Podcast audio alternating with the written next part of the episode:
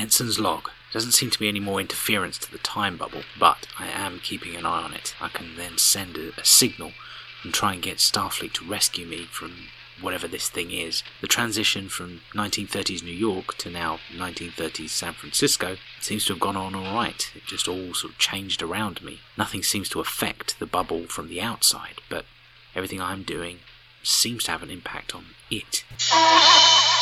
What the? Who are you? Oh, don't mind me. I'm just here with your food. Excuse me, forgive me. Aren't you a Pakled? yes, I am strong. I am Serenade. Pleasure to meet you, Serenade. Um, forgive me though, what's a Pakled doing coming from a godlike dimension? Oh, I, I look for things that make me go, that make me strong. Um, I've heard that that's what your species does, but that doesn't really explain or answer my question. No, no, no, it, it, it, it good. Um, one day I go to my cousin Reginald and I say, I will find things to make me strong. Right. I fly ship, I take ship out into big black space. Uh huh. I did not know what to do, so I empty head of all thinking. You meditated. Huh, huh, huh. You are smart. I have such empty, empty thinking that I go. You go. You. You go. You moved into a godlike entity's dimension by meditating and emptying your head. I strong. You certainly are. Um, forgive me, Serenade, but why have you come into the bubble? Oh, I, I'm here to deliver food. You're the delivery boy. I, I bring things to make you strong. Well, thank you very much, but I'm not really comfortable with the idea of someone serving me food. Um, does that mean that the gods treat you like a slave? No, no, no. I, I'm strong. I go. I like doing this. Well, that's very nice, but you really don't have to. No, no. Big, big Q man said that I had to do it. I had to bring you food, keep you strong, keep you going, keep you talking, cause you smart. He needs to feed me. He hasn't fed me before in this whole time. Hang on a minute, Serenade. Do you know why I'm in this bubble? Oh sure, oh sure. You, you, you listen, you watch, you watch things to make them go. What? You, hear, watching things to make them go. I'm. I'm watching history, yes. How does that make them go? Oh, oh, I, I don't know. Oh no no no, Serenade, just, don't don't feel like I'm I'm pressuring you, but I'm just trying to understand why exactly I'm here. Oh, okay. Those big people, the Q man, they need to go. They do not want to be in place. They they want to go. They need new things to make them strong, to make them go. Something I'm doing by watching history will give them the ability to leave their prison? Yeah, yeah, something like that. Yeah, yeah. Something to make them strong. Make them go. Serenade, thank you so much. Now I know what this is all about. This wasn't about entertainment. This is a jailbreak. They need me to find something in history that will allow them to to go. Yeah, yeah, yeah, yeah. Anyway, anyway, I, I bring food. I, I make you strong, so you can go. Thank you, Serenade. Uh, don't let me keep you. And you sure you want to go back to them? Doesn't sound like they really treat you very well. They've got you delivering my food. No, no, I, I'm fine. I'm fine. I play games. I have fun. Okay. Well, as long as you're sure. It's okay. I go now. You strong, I strong. Serenade strong. Serenade, you're a true gent. Thanks for this. Ooh, what is this? Oh, they they call it cosmic pizza. Cosmic pizza. What on earth is that? Oh, it's it's kind of everything. Oh, okay. Sounds quite tasty. Safe journey back to wherever that place is. Oh, thank you. You you're nice. You smart. You you strong. Thanks, Serenade. Bye. This is actually really good pizza. So, so Q needs me to get them all out of the prison. Now that party in the realm, wherever it was, makes sense. They think they're going to escape because of something I'm going to find for them. Well, joke's on them. I'm definitely getting out of here now. Space time, the ever expanding frontier. These are the records of the most needlessly complicated rewatch of the Star Trek franchise ever. Its mission to locate every second and contemplate every eon, from outside time to the Big Bang, all the way to the end of all existence. To do what no sane entity has ever done before. This is the Temporal Trek podcast. Hello and welcome back to Temporal Trek. We are in season 1, part 1, episode 2. This time we're going to Deep Space Nine, season 3, in past tense, part 2, and we're going to start at timestamp 10 minutes and 8 seconds. Now we see uh, Kira and we see O'Brien materialize on a street. Now, as I was using my device, as you just heard, I was able to transport both from New York in 1930 across the state, and I, I am in San Francisco. That's said in the clip, so we can figure that out as well. Uh, and from there, we see them arrive on the street in garb that, even though it's attempting to look casual and it looks uh, as far from the uniform as you can possibly get, it still stands out as very, very odd you'd think that perhaps uh, they might have tried to wear something that could work in any century. You know, um, you've got a knowledge that you are going back in time, you are following these electrostatic charges. Uh, that uh, O'Brien is talking about, as because they seem to be tracking down both uh, Bashir and Sisko, which he says in the dialogue. Um, side note, just calling back to a City on the Edge of Forever, um, electrostatic charges they would have been really useful when trying to find uh, McCoy. Maybe that's something that's changed over the last 80 years in technology. Spock didn't have it, but these guys definitely do. But getting back to the point I was going to make, they they seem to be aware that they are at least time trumping to certain periods in time. Now, between 1930 and today, it would be fairly easy for a crew member to wear just a plain white shirt, very baggy, maybe some baggy trousers, and they would fairly well fit in. 1930s, it kind of stands out being in these uh, sort of well worn, rugged, uh, almost hippie like uh, outfits. Now, I'm obviously not going to spoil anything, but maybe we'll come back to that in a moment in another episode. But they are walking up and down the street. Um, they walk past a Rolls Royce.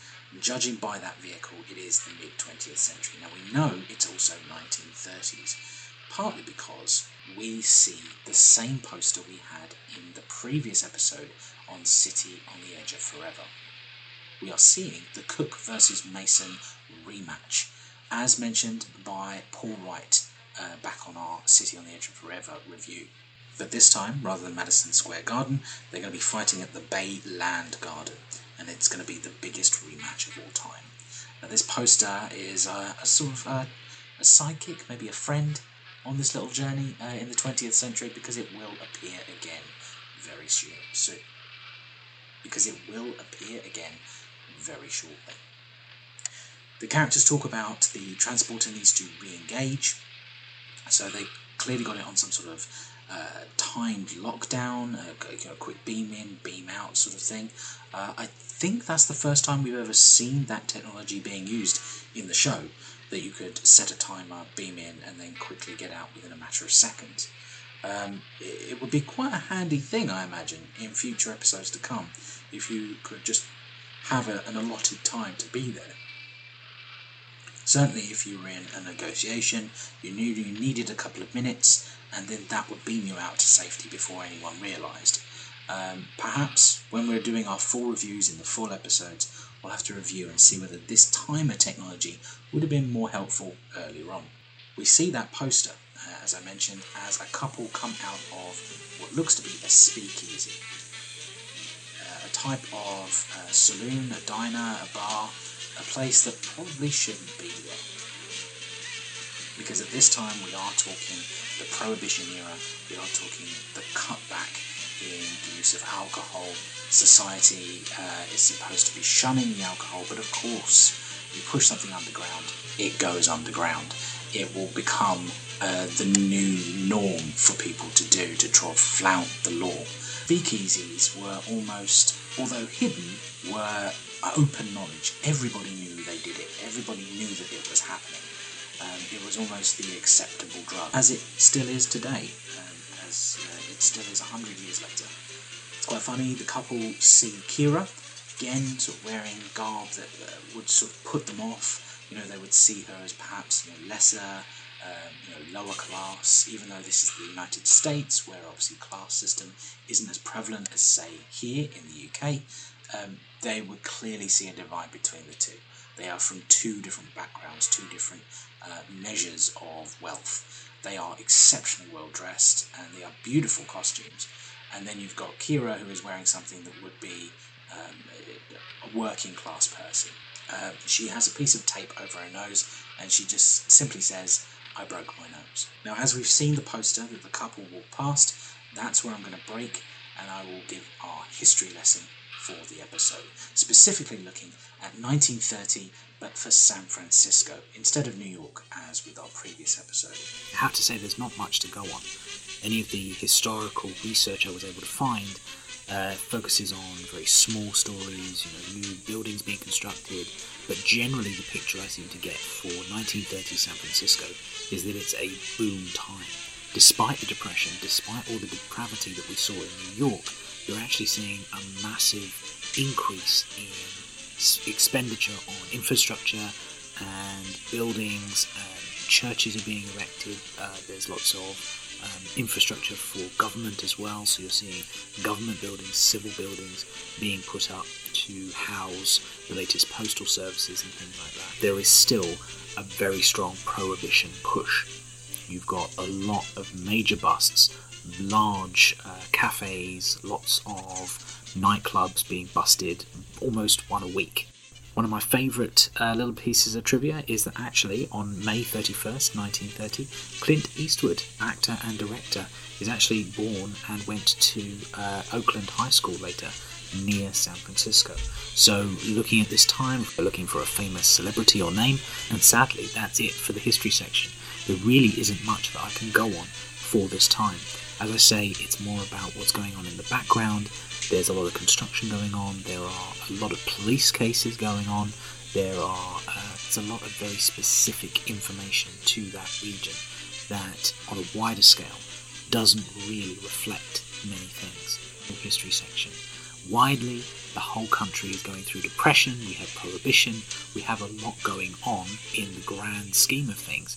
But local to San Francisco, other than massive infrastructure reform, there isn't a lot going on on a bigger picture.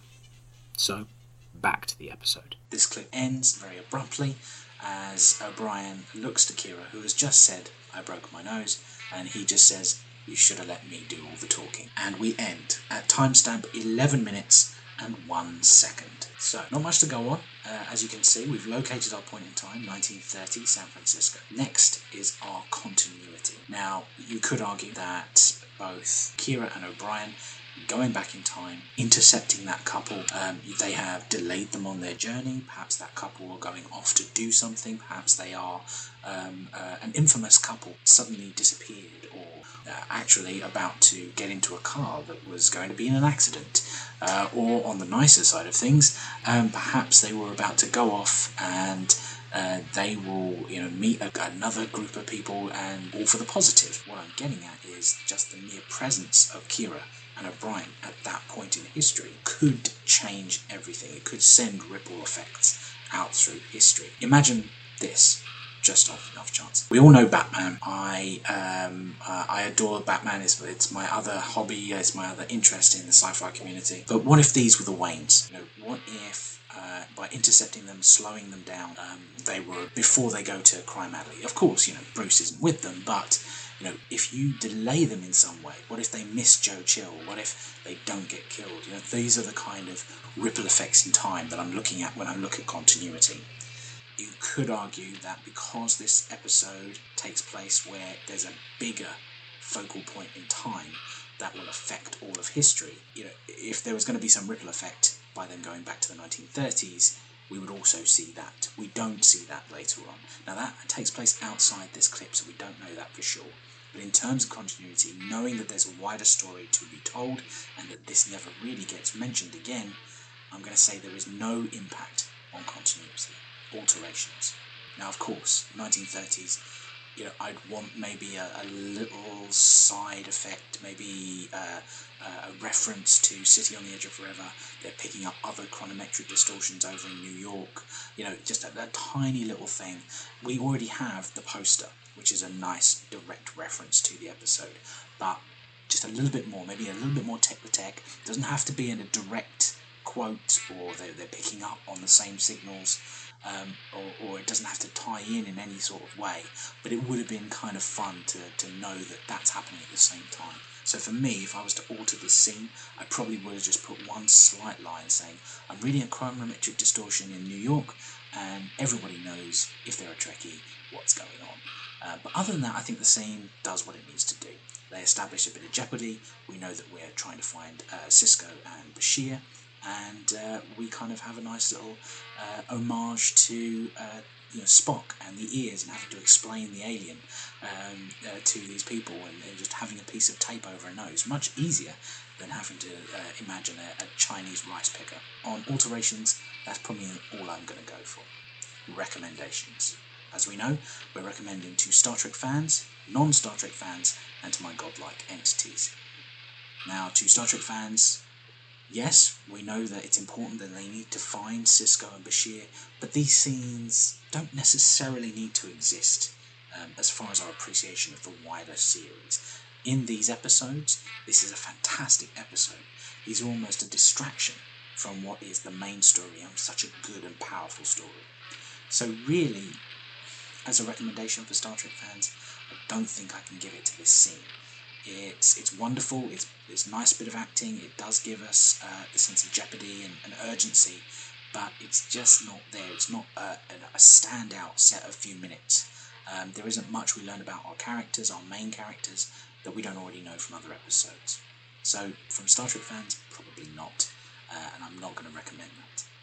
To non Star Trek fans, again, it might be a bit fun to sort of see the time play. Uh, you know, seeing the uh, I broke my nose it's funny, but it's it's still not meaty enough. It doesn't give you enough. If you're making that, uh, you know, brainwashing kit, as I always say, if you're trying to get people into the series, this doesn't stand out as something that's like, oh, I really like that scene. That might be me putting my own prejudice spin on it. Uh, perhaps this would be of interest because it doesn't have your, your spaceships, your lasers, and all that sort of thing. But there's really nothing standing out here. So, to non Star Trek fans, not going to recommend. To the godlike entities. As I've said before, although we're setting up Jeopardy and, and all this sort of thing, we know that we're trying to find Sisko and Bashir. This could be done with a line of dialogue on the Defiant I'm scanning through time. Uh, this could all be done on the bridge. This could be a, a conversation uh, in a conference room done with all the characters. Perhaps there's more that we could have an input from other people. Odo could have a word and things like this. This scene could be played out in any other matter of way as long as it got the same information. So, in the grand scheme of things, this scene doesn't really need to exist. So, to my godlike entities, I can't recommend. And last but not least, is S for setup. Join me next week as. Hang on a minute. What's this device saying now? Swipe left. Swipe left. Oh, with your finger. Whoa. Whoa. Whoa.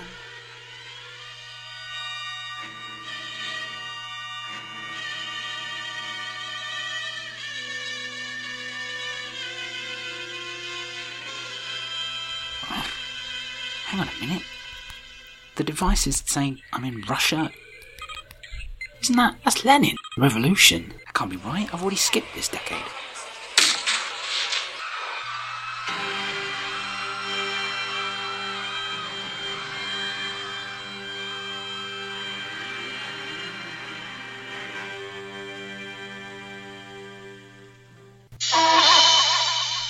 Who are you? Why do you kind of look like me? Who am I? Who are you? My name is Daniel Zaminka. Daniel Smith. Daniel Hitch. But my name's Daniel Hitch. Weird coincidence, no? I'd say pretty damn weird coincidence, considering you just appeared when Lenin just got shot. Ah, yes, da, yes. Uh, Lenin, the big enemy of state, he he killed, and then state returned to normal. State returned to. No, Russian Revolution. Everything changed. Your entire country completely. Oh. Swipe left on the device. This is an alternate reality. That means the next episode isn't happening in my timeline, it's happening in yours. That means the timestamp for the next episode actually starts season 3, Enterprise, Zero Hour. I'm not getting a good fix on when actually they're time traveling. The closest I can narrow it down is 40 minutes and 51 seconds. I need to work out what's going on here. Um, thanks very much for listening, and maybe I'll catch you in the next time stream, if there is a time stream. Um, say goodbye, Daniel. Goodbye, Daniel. No, never mind. If you'd like to contact the show, there's now a Twitter account. Search Temporal Trek Podcast at rider underscore coattail or contact me directly at hitch underscore Daniel. I'm also on Instagram, Daniel underscore hitch underscore writer. There's also a website with all of the timestamps you need to follow along. Go to ridingcoattails.simplesite.com and click the Temporal Trek page link. The show is always going to be free, there's no Patreon at all. But if you wish to financially contribute to the show, feel free to find my books by searching me, Daniel Hitch, on Amazon. And we'll catch you in the next time stream.